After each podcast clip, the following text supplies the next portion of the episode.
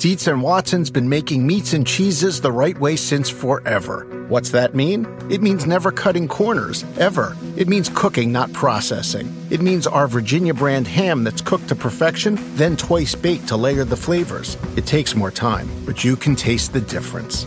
We come to work every day to do it the right way, even if it's the hard way. Because if it's not right for us, it's not right for you. Dietz and Watson, it's a family thing since 1939. This is the story of the one. As a maintenance engineer, he hears things differently. To the untrained ear, everything on his shop floor might sound fine, but he can hear gears grinding or a belt slipping. So he steps in to fix the problem at hand before it gets out of hand. And he knows Grainger's got the right product he needs to get the job done, which is music to his ears. Call, clickgranger.com, or just stop by. Grainger, for the ones who get it done. This episode is brought to you by Progressive. Most of you aren't just listening right now, you're multitasking. But what if you could also be saving money by switching to Progressive? Drivers who save by switching save nearly $750 on average, and auto customers qualify for an average of seven discounts. So multitask right now. Get your quote now at progressive.com. Progressive Casualty Insurance Company and affiliates national average 12 month savings of $744 by new customers surveyed who saved with Progressive between June 2022 and May 2023. Potential savings will vary. Discounts not available in all states and situations. Yeah, well, there's a couple different situations where that can go. Um, you know, there's a couple different franchise tags. Uh, we're hopeful that we'll get a deal done with Lamar before that happens. But uh, sure, they're big numbers. we we've known they're big numbers. We're prepared for that. And we've got four or five or six different plans based on what happens over the next 10 days. Well, you can't win in this league without a strong quarterback. I mean, that's been proven. So we want Lamar here. Um, we think he's one of the best quarterbacks in the league. He's certainly one of our best players, uh, and we want him back. The Ravens want him back. How are they going to keep him around? Tomorrow is the deadline for applying the franchise tag. And I wrote this over the weekend. At this point, if you are the player, whether it's Lamar Jackson, Daniel Jones, Evan Engram, Josh Jacobs, anyone else who is on the brink of being tagged, just go ahead and force them to tag you and do the deal later. It's in your best interest to have had a tag placed on you because then the next time you get tagged, if there is a next time, it's your second career tag and then your third and they stack. There was a Drew Brees grievance filed against the Saints more than a decade ago that resulted in a ruling that if you get tagged by one team, he got tagged by the Chargers at one point, and get tagged by another team, it counts toward one, two, three. And when you get to three, that's when you get the really big salary that makes it more likely you're going to be an unrestricted free agent. So at this point, Chris, unless the team is offering a premium, go ahead and force them to tag you. You have until July 15 to do your long term deal. If I was Lamar Jackson, whatever the best offer is right now that the Ravens have on the table, I wouldn't take it. I'd force them to tag me, and then we'll see which tag they use and we'll see which door that opens. Exclusive, 45 million, and I can't talk to anybody else. Non-exclusive, 32.4 million, and I can go out and see if someone out there will offer as much or more than the Ravens offered me. Yeah, it, it's uh, it's it's it's interesting. It is. I mean, again.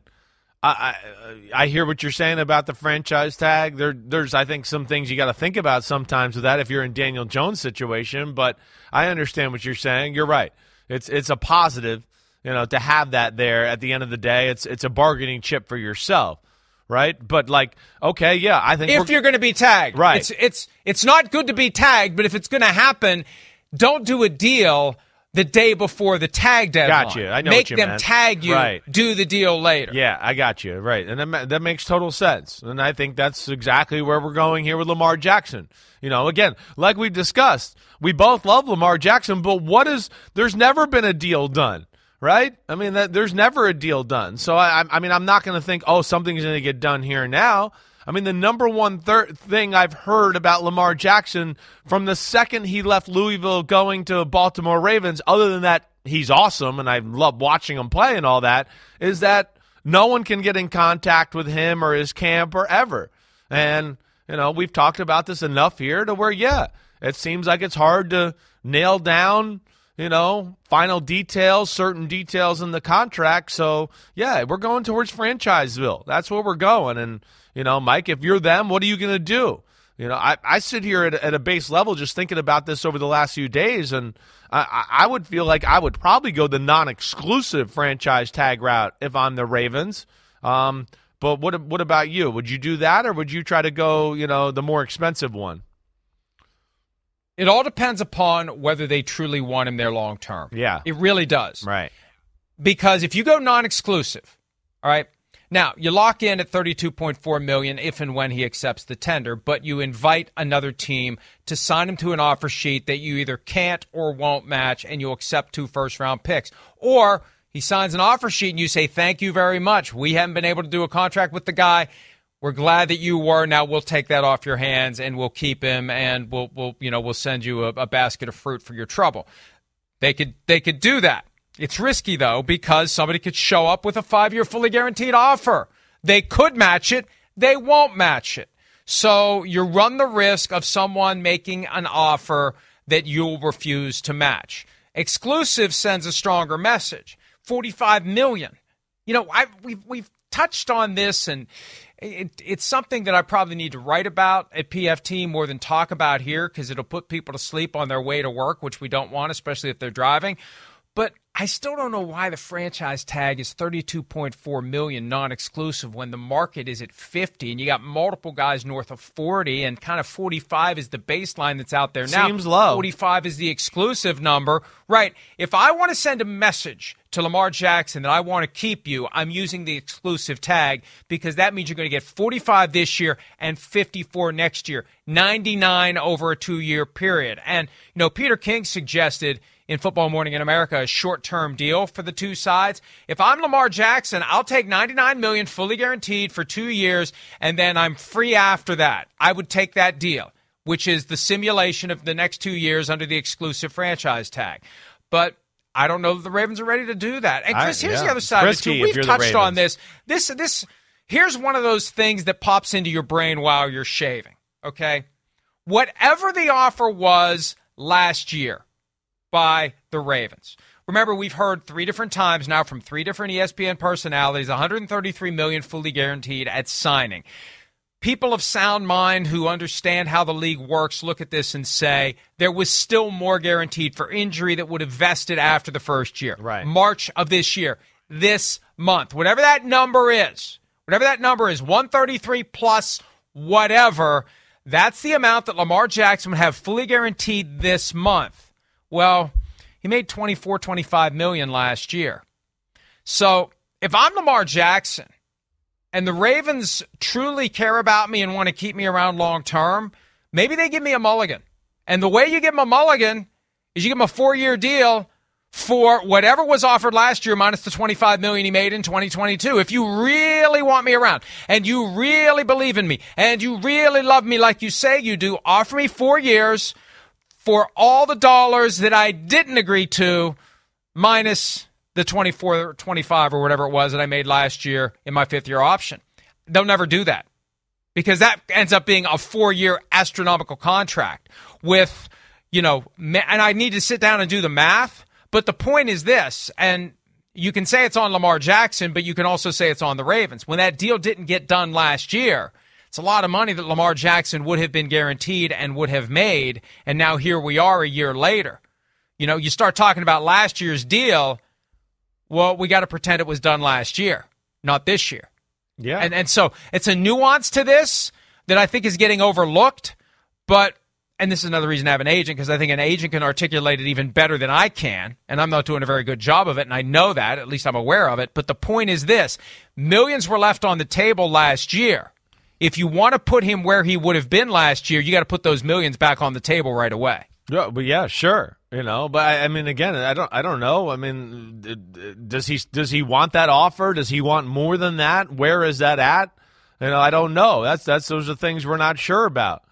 You know, that's where I when when Stephen A. Smith on ESPN started to say, you know, people from my camp or Lamar's camp reached out to me. I thought maybe that was a signal that hey, they were getting off the guaranteed contract thing and they were trying to kind of reach out to Baltimore, you know, through the public channels and, and let everybody know. That kind of hey, like we're not asking for that anymore. I don't know. You know, also what gets lost in this is like, yeah, I know Lamar wants to go back to Baltimore. Does he all the way? I, I don't know either. You know, there, there there's a lot of play here. I just it, it's a it's a weird situation. And if I'm Baltimore, you know, again, why do you have to give him the exclusive tag just to make him feel like he's wanted? I mean, they've they've we, we tried to make you the highest paid guy in the history of football, other than one other person. they they've let it be known they want him, right? Uh, and, you know, I do think to a degree, Lamar's leverage is not as high as it was last year. You know, it's not. Yeah, it's another year of football, another year of wear and tear. It's the second year in a row we didn't see you in the month of December. That doesn't just make a team go, oh, uh, oh, he's a for sure thing. Let's just sign him up. Uh, so those are things that uh, that would scare me if I was running the Ravens. I'm not trying to be a hater on Lamar again here. I know I'm rooting for Lamar, but if I was, you know, in the Baltimore Ravens front office, those are the things I would be thinking about. Certainly when we were off a couple of weeks ago and I was doing PFTPM and I was answering questions, somebody raised the question of whether Lamar doesn't play at all this year. And look, this is not a prediction or a report or anything other than studying the chessboard and considering the moves that could play out. And it's not that crazy to see the Ravens apply the non exclusive tag at 32.4.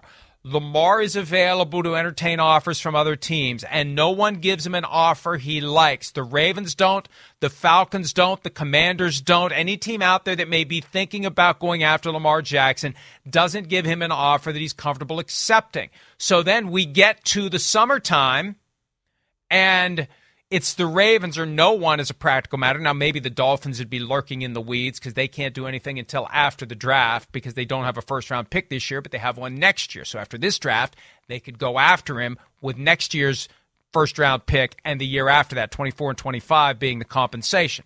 But we get to June, we get to July. The July 15 deadline is coming. They're not going to work out a long term deal then either. They can't work out a long term deal.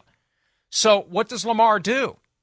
As training camp approaches, you're going to have by then good chance Jalen Hurts 45 million a year. Justin Herbert 45 million or more a year. Joe Burrow 50 million or more a year. Here's Lamar at 32-4. When he knows they could have tagged him at 45. I wouldn't be surprised if we get all if all those things happen and those are not a stretch.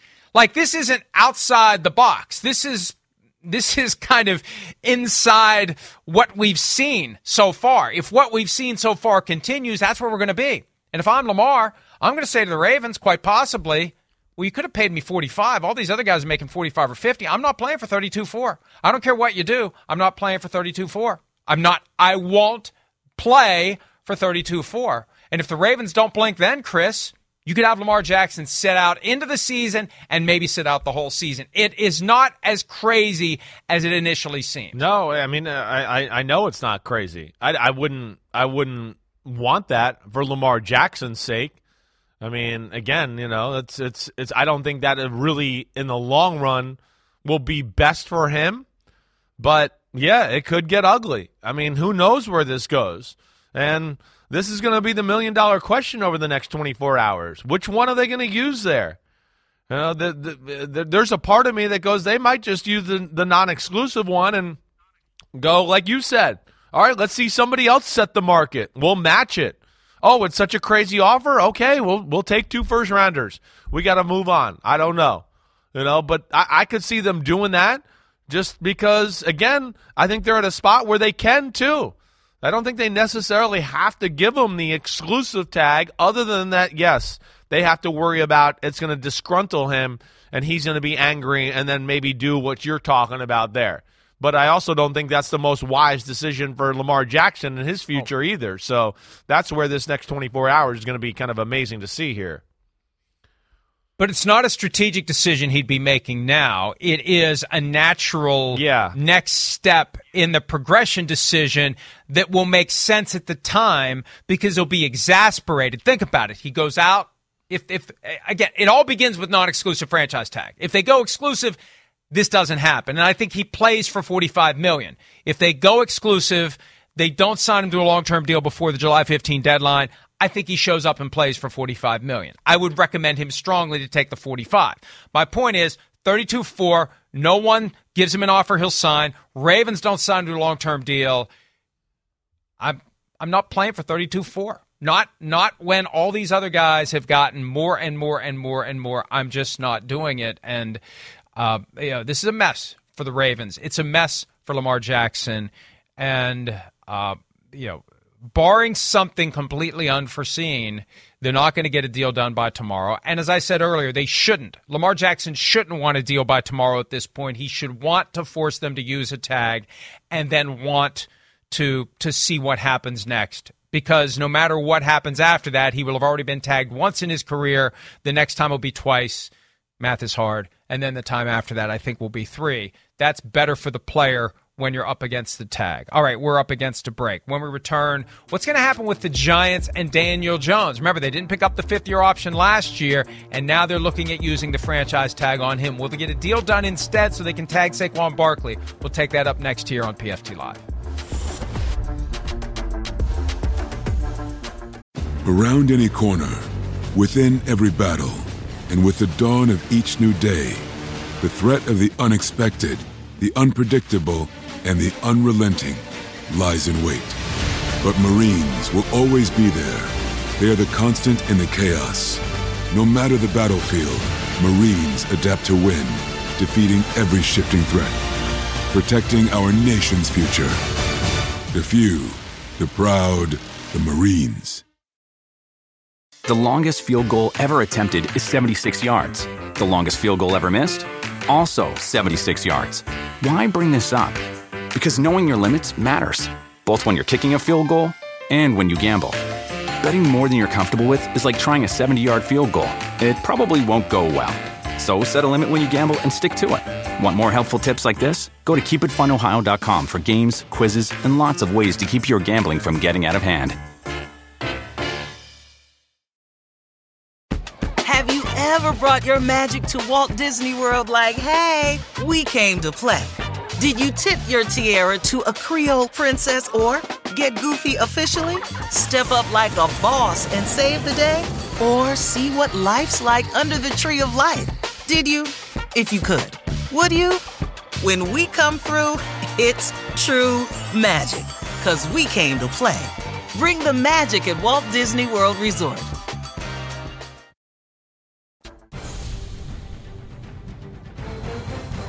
Daniel Jones. Oh no, here we go.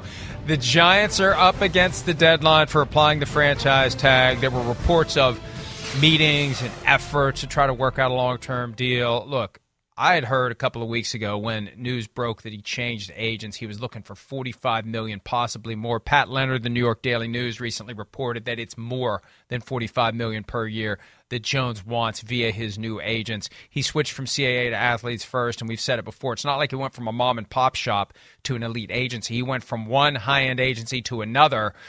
They're not going to get for him what CAA couldn't get for him, and what they're going to get for him most likely, Chris, is a franchise tag of thirty-two point four million, and uh, then Saquon Barkley, unless they sign him to a long-term deal, he becomes a free agent. Yeah, no, that that's the you know that that's what stinks about it as a Giant fan. You were hoping that yes, we could keep both of them, that neither one would hit the open market. Daniel Jones, it seemed like from people I knew and trusted in the situation.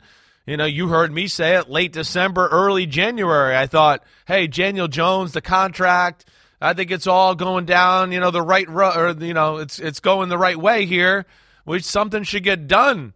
You know, but but obviously, you know, something's changed there, or Daniel Jones has become more aggressive for what he's asking for. I'm a little surprised by it. I'm not going to lie. The number's high. You know, again, I know what the market is at quarterback right now. I get it, right? But, you know, at the same time, yeah, it's been one year of success. I think it's still, you know, we're not totally sold that it's just like, oh yeah, he's the guy forever. You know, I think he is certainly, but you know, I think the team needs to be able to protect themselves as well. And um, yeah, I'm I'm surprised to hear the over 45 million per year type number. But I guess the agent's going to say, hey, with the way the market's going, and like you talk about the salary cap, it might not look that big two, three years down the road. So, uh, you know, they're they're obviously not close as it stands right now. And the reality is, the CBA gives the teams the ability to apply the franchise tag to restrict a guy from free agency. That's what they've done.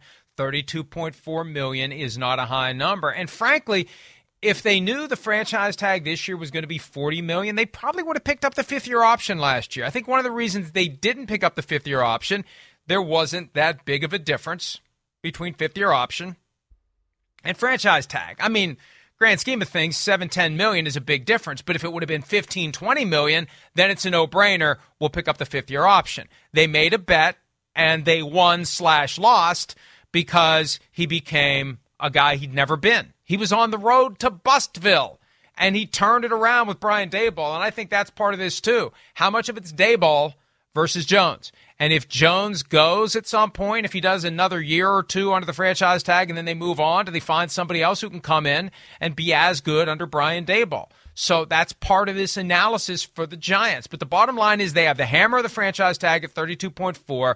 He'd get a $38 million salary in 2024. It's about 71 over two years.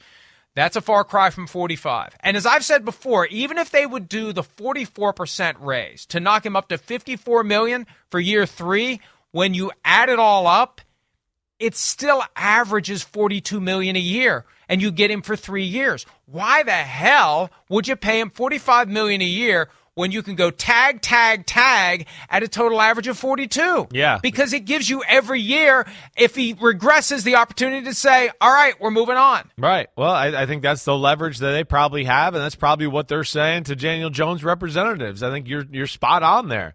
You know, I, I get that. And, you know, I, I think hey, the Giants, just putting myself in their shoes, or you know, both of us are doing that a little bit here. Is yeah, they got to protect themselves here. You know, yes, we saw Daniel Jones play really well. You know, yeah, Daboll was a big part of it. I think we see that, hey, if they can continue to put pieces around him, there were certainly things we saw this year that you like. I mean, he's big, he's athletic, he's really he's one of the best running quarterbacks in football. And we saw you give him a little time, you know, he'll dice you up. He he he doesn't lose control of the ball often, and he can make a lot of big throws like you're watching right here against the Jaguars down the field and put it, you know, on the money. It's Danny Dimes. Uh, but yes, it's one year. That that that's the big thing, and uh, yeah, I just would like to see them be able to find that sweet spot of, hey, it's maybe a four-year contract, and maybe the first two years are you know, a, a, big number that can appeal to Daniel Jones, but, you know, di- divided up within the four year contract, it's not a huge average, and we can kind of hit the sweet spot for everybody. That's what I'm rooting for as a Giant fan. I want Daniel Jones and Saquon Barkley back. I know that. I like the potential, I like where it's going. Uh, but man, I was kind of shocked, Mike, to hear the news, you know, that his agents had left, you know, Indianapolis and it didn't seem like things were close yet.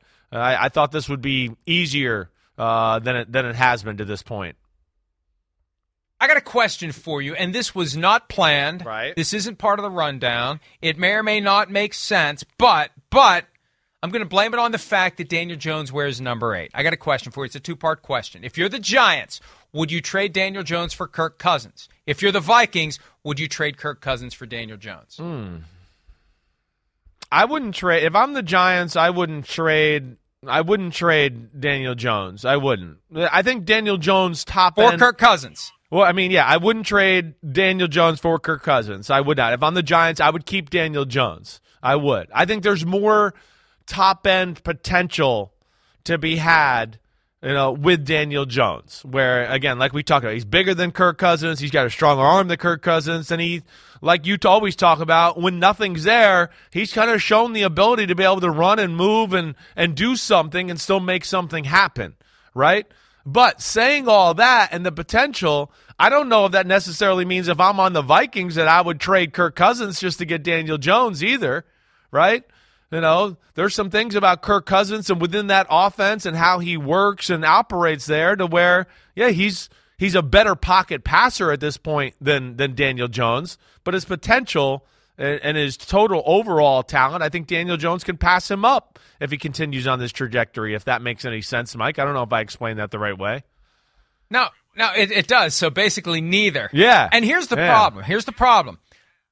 There's only those five or six great quarterbacks to go around. Everybody else has to make do with what they have, right? You've got to make it work with what you have. The Vikings are trying to make it work with Kirk Cousins. And look, we didn't get any strong impression from talking to Kevin O'Connell on camera or off camera that they're thinking about making a move from Kirk Cousins. They want Kirk Cousins. I think they'd like to have a little cap relief and greater security. They do this dance every year, it seems like, with Cousins. But it's just, it's fascinating to think what Jones' alternatives would be if he would become available. What teams out there? Well, you know, we know that right. that L- Lamar Jackson's more likely to attract an offer sheet if they both get the non-exclusive franchise tag. I don't think anybody would even. I, I just, I, I, I, you know, no disrespect to Daniel Jones. But No, I think he's one of those where it's like I don't see any. I don't see anybody thinking, "Oh boy, we're going to sign him to an offer sheet and maybe give up two first-round picks to get this guy." Yeah, agreed. I- It's dicey, right? People might like him, and again, like the potential of him, but you could be dealing with like career political suicide as far as if you're a coach or a GM and you bring him in and it doesn't work, people are going to be like, what? What are they going to say, Mike? You know what they're going to do. Oh, he only was one year. He wasn't good at all those other years. You know, we gave away Kirk Cousins for a guy that had one year, right? You know, so that's where, uh, to your point, agreed. You know, he's in a place that likes him, believes in his potential. You know that uh, he's set the groundwork for a lot of that, and you know that that's not easy to find in other places. Let alone like, yeah, I think it could be career suicide for another team if you brought him in and didn't work out. To where I'm with you. I don't think there's a, a team out there that's going to make him, you know, that that type of offer. And beyond that, let's face it, Daniel Jones is not going to bring a ticker tape parade to town of excitement. I mean, Right. he's just not. That's You're gonna have a lot of is. people- exactly. There's no buzz around the guy. He's he's far closer to Eli Manning than Peyton Manning when it comes to you know that that that personality and the kind of thing that's going to get people excited if he's your new quarterback. So between that and the fact that it's just one season, I don't see anybody trying to trying to sign him to an offer sheet. I don't see anybody trying to trade for him. I don't see anybody contacting the Giants saying, "Hey, how about one first round pick?" or "Hey, how about some other package?" Because then you're going to have to give the guy the 45 million he wants to make it happen. So I think he's going to be playing for the Giants in 2023 under the franchise tag. And here's the question: Does he do what Kirk Cousins did and show up from day one? when he got tagged both times by Washington. Show up from day one of the offseason program to have the best season possible so he can do it again and maximize his abilities? Or does he does he withhold services to stick it to the Giants, but also stick it to himself to make it harder to have the kind of year that proves last year wasn't a fluke? Yeah. I think his best play once he's one. tagged is to show up. Right. Show up. Don't take the the the the other approach that makes it easier for people to say, "See, you weren't all that good anyway." Right. No, no. Show up. You got you got all the momentum and power on your side right now. You continue to be the good soldier, get the public on your side. Look, hey, this guy, hey, look what he's doing. He's here. He's still working. He's not complaining any of that. Hopefully you can get a long term deal done. Or, you know, you start to play really good to where, uh oh, the team knows, like, man, as soon as the year's over, we're going to sign him to a big deal. He's got us. He's done everything right. And honestly, that'll probably be a problem the Giants would like to have. So, uh, yeah, I'm with you. I think option number one there all the way. I'm with you. I don't think there's a team out there that's going to trade anything for him. And, you know, and off of that, Mike, I know we're going to talk about the Jets and Derek Carr here in a little bit, but like, we never hit this on Lamar. Do we really think who's out there that we think is going to go after Lamar if they just gave him the non exclusive franchise tag? What are, what are the teams that are going to do that? You know, I, I say Atlanta. We know Miami. That those are two teams we hear, or at least uh, you know people connect dots. That makes sense to me. But after that, is there anybody else out there that you think would trade something significant for Lamar right now? Miami again can't do it until after the draft. That's they right. can't even talk to him That's right. until after the draft when they have their first round pick replenished. The Falcons are a team you and I have been talking about, and some of the buzz I picked up at the combine. It wouldn't surprise people if they did it, but there's no chatter that they're laying in the weeds Right. waiting Right. to do it. I still wonder about the Commanders just because if you offer him a five year fully guaranteed contract and Daniel Snyder is selling the team, number one, it's a bill somebody else has to pay. And number two, it's a middle finger to the establishment that is trying to push him out because they don't want five year fully guaranteed contracts. So do I think the commanders are maybe floating around? I don't know. But you're right. It's not like there are a bunch of teams salivating at the opportunity to pursue Lamar Jackson, and that may be one of the reasons why the Ravens go non exclusive franchise tag because they're not fearful of losing him to another team or or facing that dilemma of do we match the offer uh, or do we take the two first round picks? So I think for Jones it'll be nobody, and for Lamar Jackson, one or two possibilities Right, right. that, that may or may not come to fruition. Yeah, I think so too. You know, when you look at Lamar and then again you look at some of the teams that need quarterbacks, I don't know if it necessarily makes sense for some of those football teams, you know, with the way their salary cap, assets they have to trade, whatever else, the state of their football team right now to where, yeah, for me, it does look like options are limited. Uh, so that that's going to be another part of this, you know, factor here as far as what Baltimore does, and we'll see what the Giants do. And we surely expect the Giants to franchise tag Daniel Jones and Baltimore to, to get Lamar Jackson.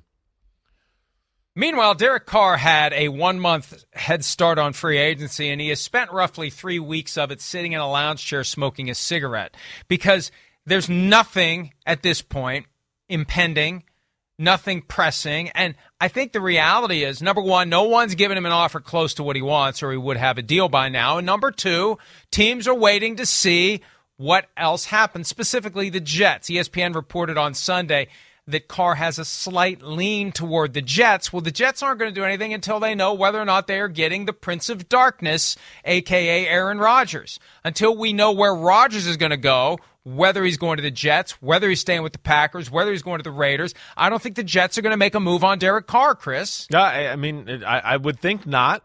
I would think not. You know, but but you know, again, uh, this Aaron Rodgers. How long is this going to go on? When's he going to give some people some answers? Maybe they'll get antsy and kind of try to move a little quicker here on Derek Carr. Oh, I think when you kind of break it down, I mean, he's the the number one guy that's out there that's available right? He makes sense for the Jets, like we've talked about. They're talented, they're ready right now. So all that makes sense.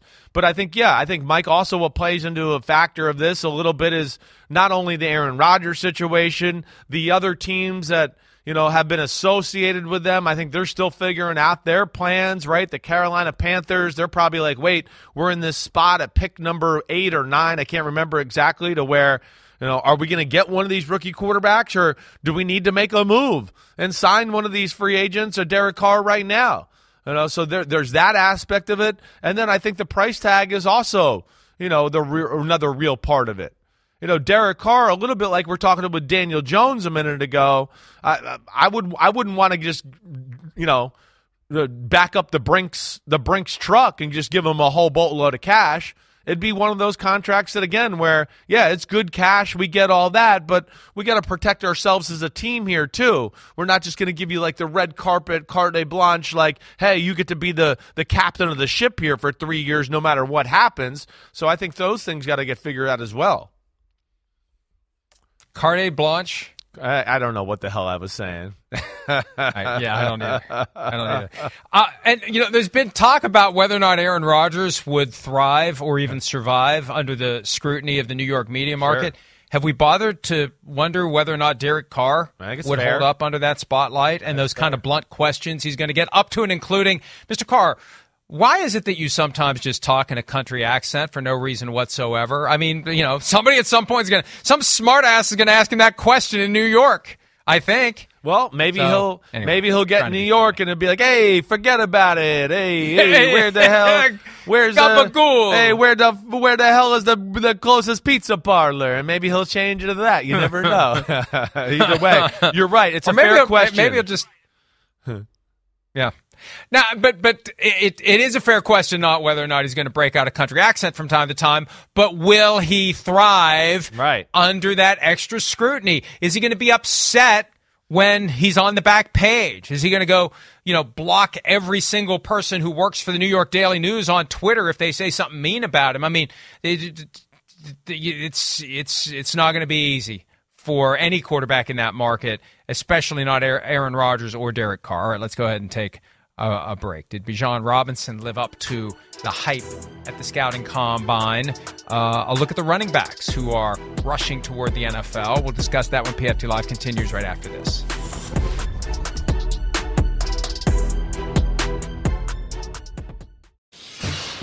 What would you say is the attribute that makes you most difficult for defenses to deal with?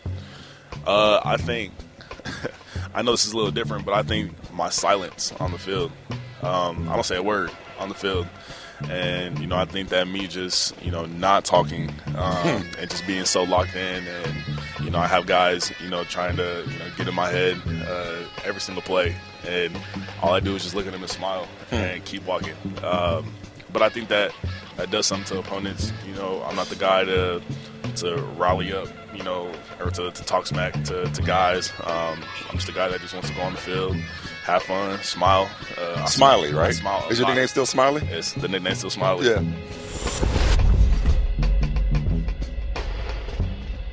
Bijan Robinson, how much do you think he'll be smiling on draft day, Chris? Scouting combine performance, nature of the position. There are many who believe you should never even use a first round pick at any level. Top 10, middle 10, bottom 10 on a running back. Uh, what what stood out to you for Robinson post combine? Well, I, have had my eye on this guy, you know, for a while. Being from you know my alma mater, University of Texas. I mean, he's special. He's he's really probably been the best running back in college football the last two years. I think it's safe to say. I was I honestly thought he was going to run a little bit better of a 40 time than he did. He ran what I think it was 446 or 447 if I remember off the top of my head. But he plays faster than that. You know, that's why I was surprised. I thought he might be a guy that runs 4-4 flat, maybe, you know, 4-4-1, something like that. Either way, it's extremely impressive, Mike. And, you know, as you as you I mean, you see his build, right? I mean, he's built like a stud. I mean, legs, arms, neck, got everything you want there. And then he's got everything you want on the field, Mike. That's the other thing here. It's just like it's a special runner. It's not only a guy that can go, you know, 50 yards down the sideline. He can break ankles. He can run people over, you know, inside, outside, run game, it doesn't matter. And then this is the other aspect. He's a phenom- got phenomenal hands. He's a really good route runner and, and, and catcher of the football to where, you know, you'll never have to go out of the game and you'll be able to do a lot of things around him. So, Mike, I wouldn't take him in the top 10. I probably wouldn't take him in the top 15 or first half of the round. But you start to get into the 20s, teams that, you know, okay, hey, we got a pretty good team and we're just missing one guy that could really change us. Maybe the Buffalo Bills, somebody like that, right? That I would start thinking about, you know, this type of football player. I would. Yeah, and look, it's it's a constant struggle and dilemma for teams that need running backs the higher you take a guy, the more compelled you are to use him, and then you overuse him. He possibly gets injured. Look at Saquon Barkley, second overall pick in 2018, had a great rookie season, and then injuries happen. And it's not because of the player, it's because of the position. It is more hazardous than any other position on the field and you have so much focus and you have so much expectation and it's so easy to measure whether or not the guys lived up to the draft status because of his yards and touchdowns. You get an offensive or defensive lineman in the top 10, it, it's not as glaring. It's just, is right. he playing? Right. right. There aren't the same numbers that get attached to it. So it's a lot of pressure on everyone the higher the, the player is picked, including the player. And hey, if I'm a running back, I don't want to be a first round pick. I want the four year contract, not the fifth year option. I want to get franchise tagged after four years or sign a long term contract if I become a star player that the team wants to keep around. So th- there's a lot of, of conflicting feelings that apply for teams and apply for the running back when you're talking about this. It's just, it's such a unique position, and these guys get screwed because yeah. they put their best years right. on film when they're being paid the lowest Right. that any player gets under the rookie wage scale. Yeah, no, it, it's a problem that I think you know we've talked about with Emmitt Smith. You and I talk about this all the time. It's it, I wish they would compensate these, you know, running backs a little more fairly early on in their career. You're right; they're on rookie contracts, and by the time it's time to get a new one, everybody goes, "Well, you got a lot of wear and tear on your tires. You've been beat up. You're not the same guy anymore."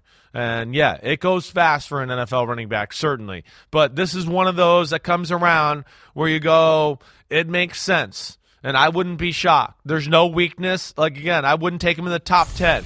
But you think about like the Eagles at 30, Mike. Or what if the Eagles traded the number, pick number 10 for a few other picks and they're down and they're like, they don't need a lot on their roster, right? But oh my gosh, you add Bijan Robinson with Jalen Hurt, Jalen Hurts, and those two receivers, and Dallas Goedert at tight end. Like, good luck. You'll never stop the Eagles' offense. It's going to be one of those teams that looks at it and goes, wait, you know, we kind of got everything we need, or there's no glaring thing, and the potential of this player is too great for us to pass up here. We're going to take it. Uh, but yeah, I think this is a guy that ends up going in the first round. It's the rare running back that it happens. At the top of the first round, the Bears continue to sit. It's looking more like when, not if, they trade out. Ryan Poles, the GM of the team, shared some thoughts over the weekend with Peter King that delve into the question of when the right time is to make that move. We'll break that down when PFT Live continues right after this.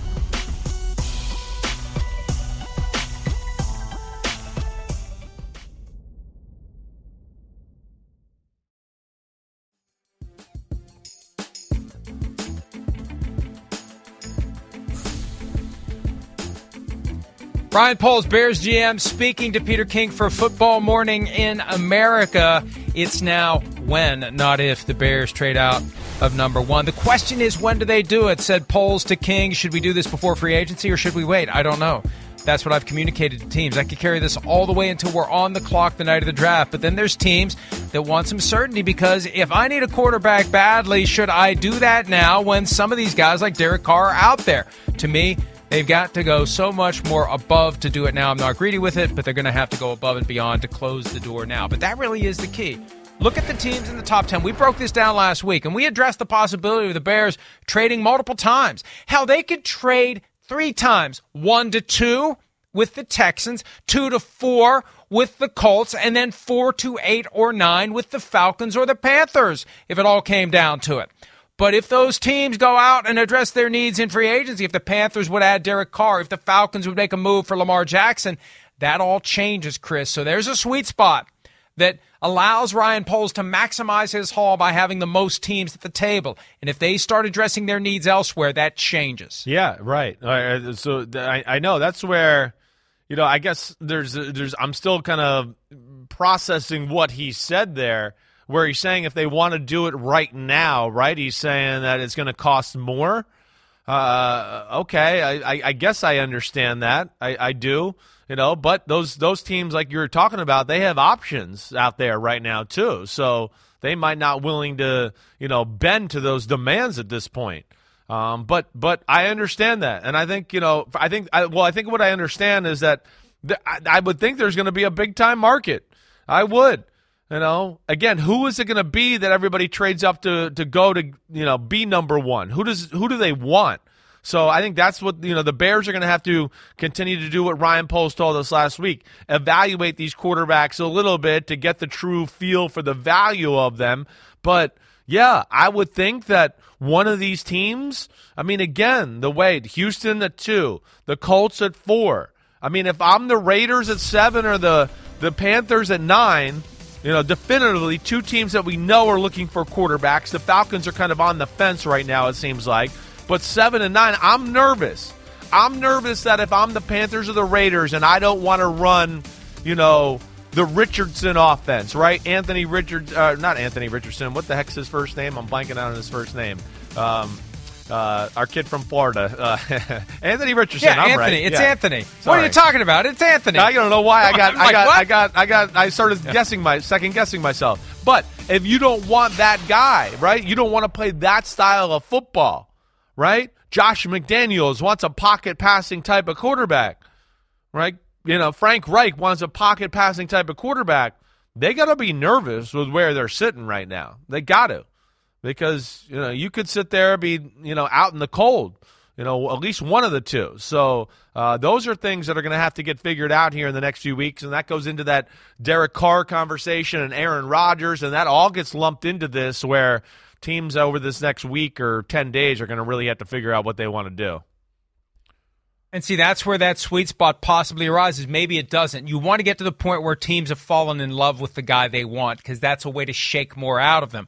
But, but some of those teams may pivot to another option before they fall in love with that quarterback. I think you want to have David Tepper at the table to maximize your haul because I think he's so damn fed up with the fact that they can't convince anyone to go to Carolina, any franchise quarterback that's available from a veteran perspective. They're just going to make sure they draft the guy that they want. And once they figure out who it is, I think Tepper's going to do whatever he has to do to go get him. And he's going to he'll he'll pick and choose historical data to justify what he wants to do. And what he wants to do is give up whatever he has to give up to go get that pick. I want that pick. It's going to be viewed as a victory for him to get the guy he wants. And I think the longer he's around, the better the chance the Bears have to really end up with a significant haul thanks to the fact that the Texans beat the Colts in week 18 and blew the number one overall pick. And look, I don't believe in full season tanking.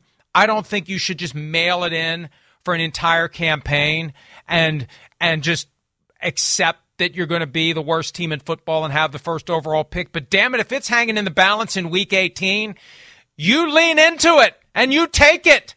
Who gives a rat's ass that the Texans beat the Colts in week 18? What? So they were 4 and 13 instead of 3 and 14? Well, whoop de freaking do. But now Look at what they may have to give up to get to number one or get jumped by someone else because they don't want to give up anything to get the spot that they could have had if they simply just hadn't won that last meaningless game.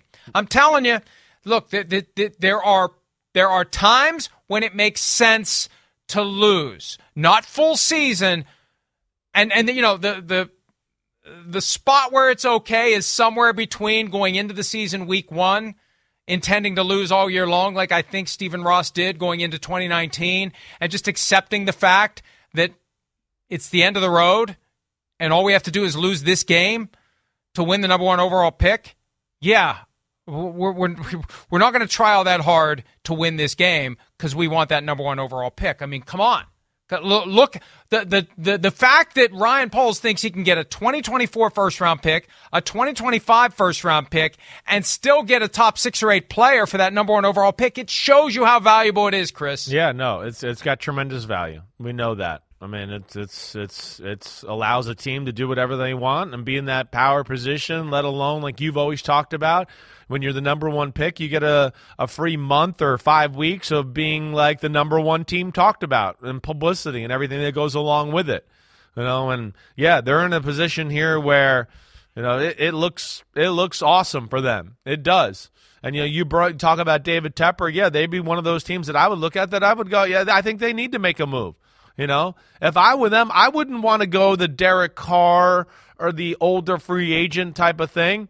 I think it's time now to make your move. Go for it.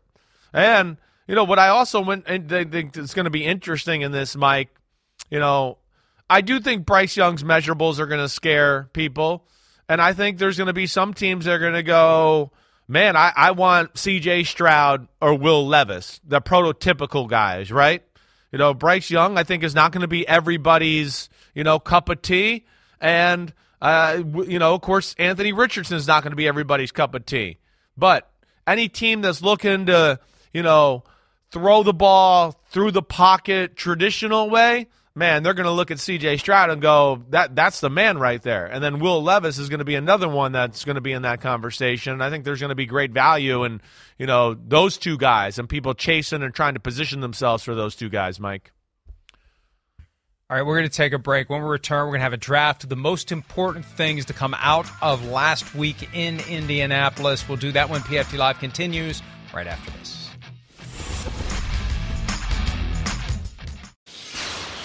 February's become March, and we didn't even realize. I did not realize it was March until you just said that. I looked at my phone and went, "Oh my gosh!" And then, what do you think of that new Sims- Simsism there? Simsisms. There's being money left on the board across the table. There's been some blown marketing deals too. you know, with a big time shoe brand. You know, so there's there's being money left on the board across the table right now by all due accounts. Simsisms.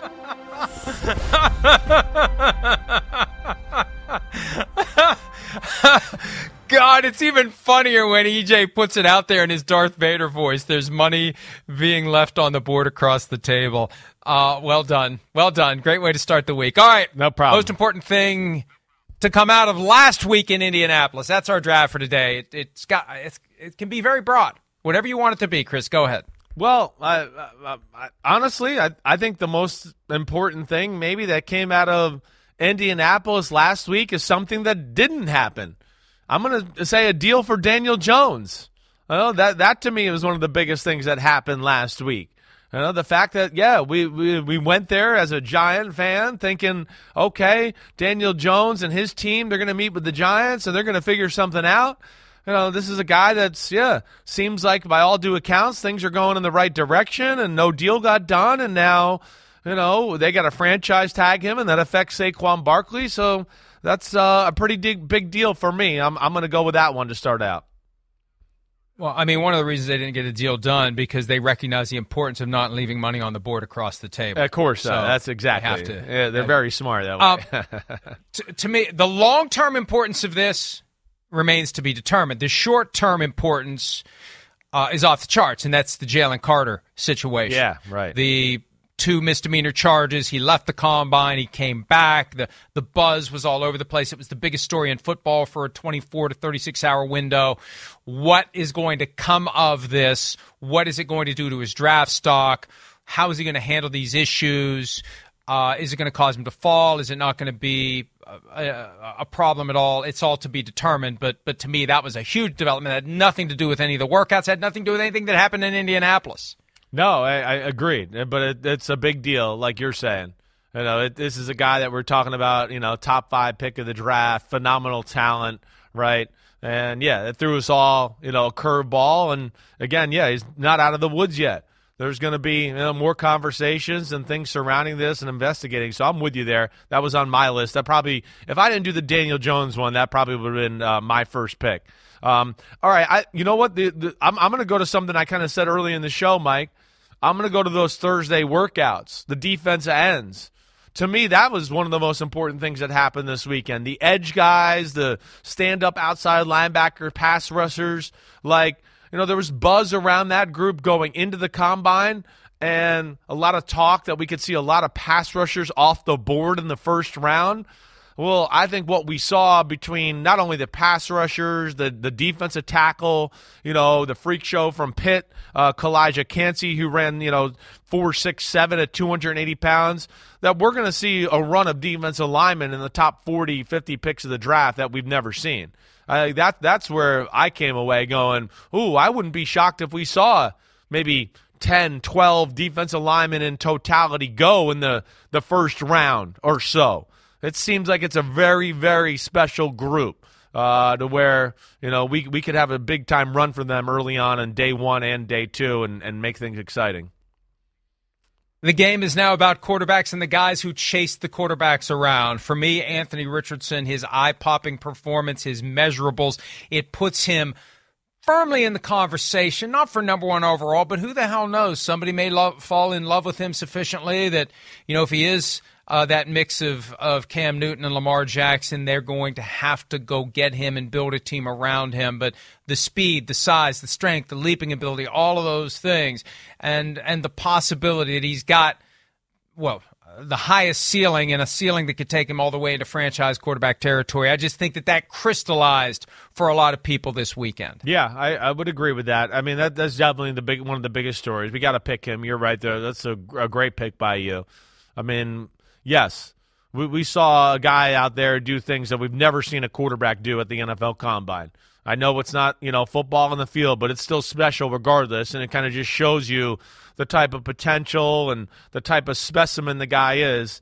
You know, like you discussed, like we were saying early. I mean, that's a, that's a big time pass rusher in the NFL, a big time linebacker, defensive end. I mean, it's shocking to see a guy like that, and then he has an, an unbelievable right arm to go along with it. Um, we still going? Are we going? All right, last one. Go ahead, go. All right. Well, Go. that the Bryce Young height thing is certainly the the next biggest thing to me. Uh, yeah, yeah. I mean, again, we're talking about a franchise quarterback, a guy that you're talking about giving big money and and and and you know framing your franchise. And now we kind of know the measurables. There's there's actual numbers and tangible evidence, you know, to put next to the guy. And yes, as much as I like the player, those numbers scare the hell out of me. They scare the hell out of me. And I'm not sure you can be a durable pocket passing quarterback in the NFL with that extreme speed, you know, unless you got the perfect formula around you. Uh, and, and that's what would scare me about Bryce Young. Last one for me, very quickly, and this touches on something we addressed last week. Of the coaches who didn't attend, Bill Belichick was not there.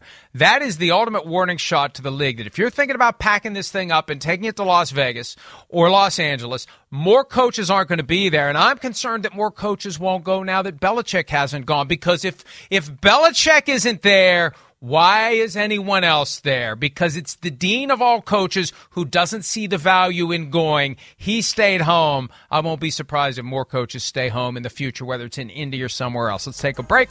More PFT Live right after this.